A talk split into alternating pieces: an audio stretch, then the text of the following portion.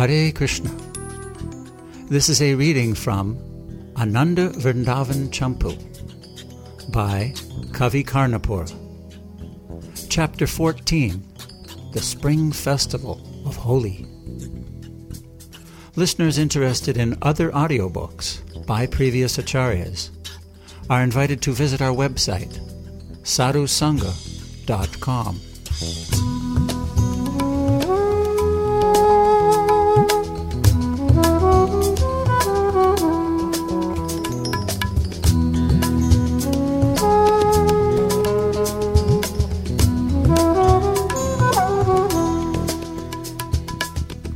the rising sun beautified the blue sky with a brilliant light, Krishna woke up and dressed gorgeously like a dramatic actor.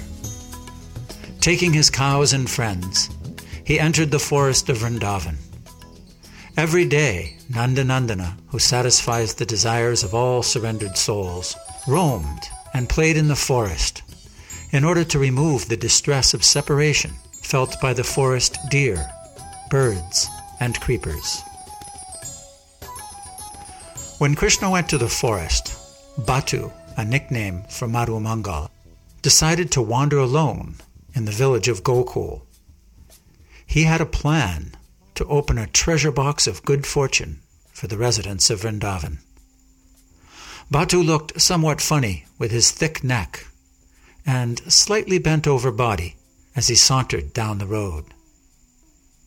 Upon seeing Batu, the aristocratic mothers in law of the gopis suddenly approached him and welcomed him with great affection. Oh, wise one of keen intelligence! Have you studied the Vedas that ornament every man of knowledge?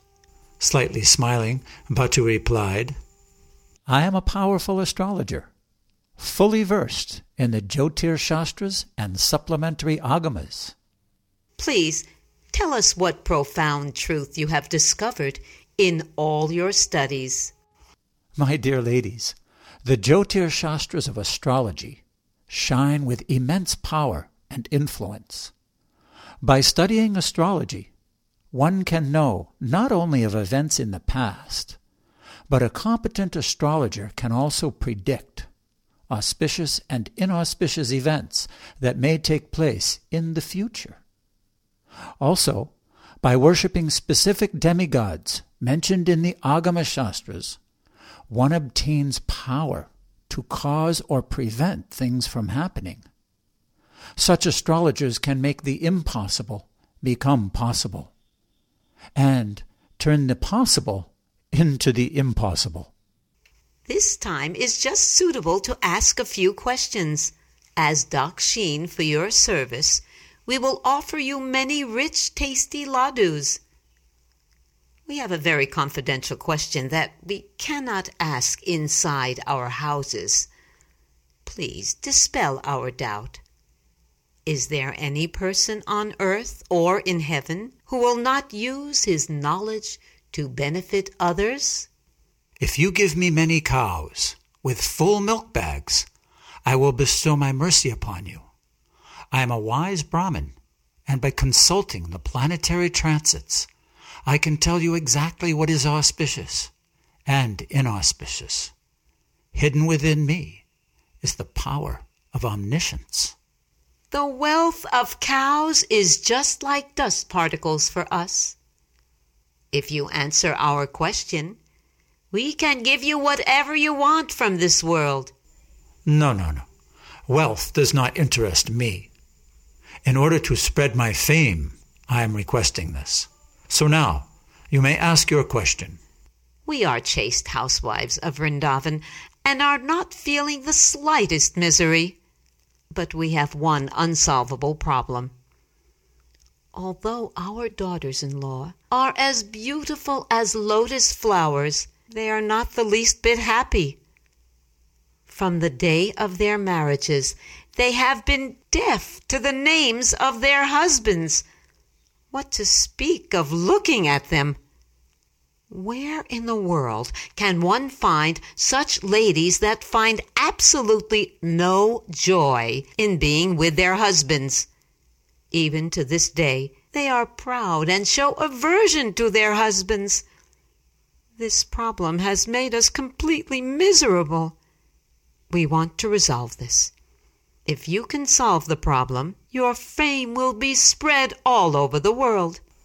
Understanding the minds of the elderly gopis, Kusumasava, Batu, fell silent.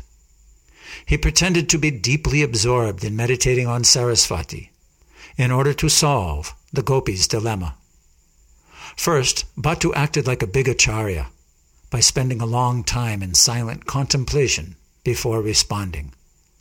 Then, smiling slightly, he jokingly said, O auspicious ladies, although I am Krishna's friend, my happiness would be ruined if he finds out that I am helping his antagonists. Therefore, you must keep these things secret and not tell anyone. Please bring me some fruit, and I will explain why your daughters in law are adverse to their husbands. When Batu, whose inexhaustible grace and beauty are rarely seen, received the fruit, he thought deeply for a moment and spoke. O cultured ladies, there are two kinds of defects seen here one material and the other spiritual. Your daughters are adverse because their husbands are full of material defects, such as bad behavior and ugliness. Everyone knows about this. So, what is the use of applying the wisdom of astrology to solve this problem? Now, listen attentively as I explain the transcendental factors. Here in Vrindavan, there is one yogini who is against you. Her lotus feet are worshipped by the best of yogis. By her incredible mystic power, she can bring anyone under her control. She can even split the sun in half. This playful yogini is known as Yogamaya. By her illusory potency, she made it look like your sons are married to particular gopis. Yogamaya then propagated that fact amongst the ignorant to make them think that it was a real marriage. She also created the bad qualities in your sons and the antagonistic mood found in your daughters in law. Your daughters and their husbands are actually not fit to live together. Therefore, Yogamaya has personally prohibited your sons from even touching their wives. Using her tremendous power, Yogamaya will soon make your daughters in law give up any sense of being married to your sons. But if you are very affectionate toward your daughters in law, then that yogini will become favorable and help you. Furthermore, if you want your sons to become fortunate, then you should make sure that they do not even touch their wives. Your sons are very unhappy when they hear that Krishna attracts their wives and forcibly embraces them with his long serpentine arms. But soon your sons will become very happy and prosperous when their wives glance upon them favorably, like the goddess of fortune. Although overwhelmed by Batu's words and feeling great distress, the elderly gopis hoped that something auspicious would happen soon. In that mood, the gopis said, O oh, Batu, you are the embodiment of truth. Surely your words are not the statements of a mere child, but rather the wisdom of an omniscient Brahmin. Indeed, you are a competent astrologer. Now, please show us the power you have obtained by mastering the agamas. Please tell us how to carefully worship the appropriate demigods so that we can prevent that yogini from harassing our sons. You can appease that angry yogini by worshiping another demigod who is supremely pure, imperishable, and infallible. Gaining relief from Batu's words, the elderly gopis expressed their appreciation by offering him a valuable necklace. The gopis then said gleefully, Oh, Batu, you are a mine of the best jewel like qualities. Please, tell us who is that demigod and what is his nickname? Tell us all the details about worshipping him. O fortunate ones, there is a demigod named Kandarpa who resides here in Vrindavan as the Kunja Devata, the personified lord of the love groves. His body is the color of a rain cloud. He is ever youthful and transcendental.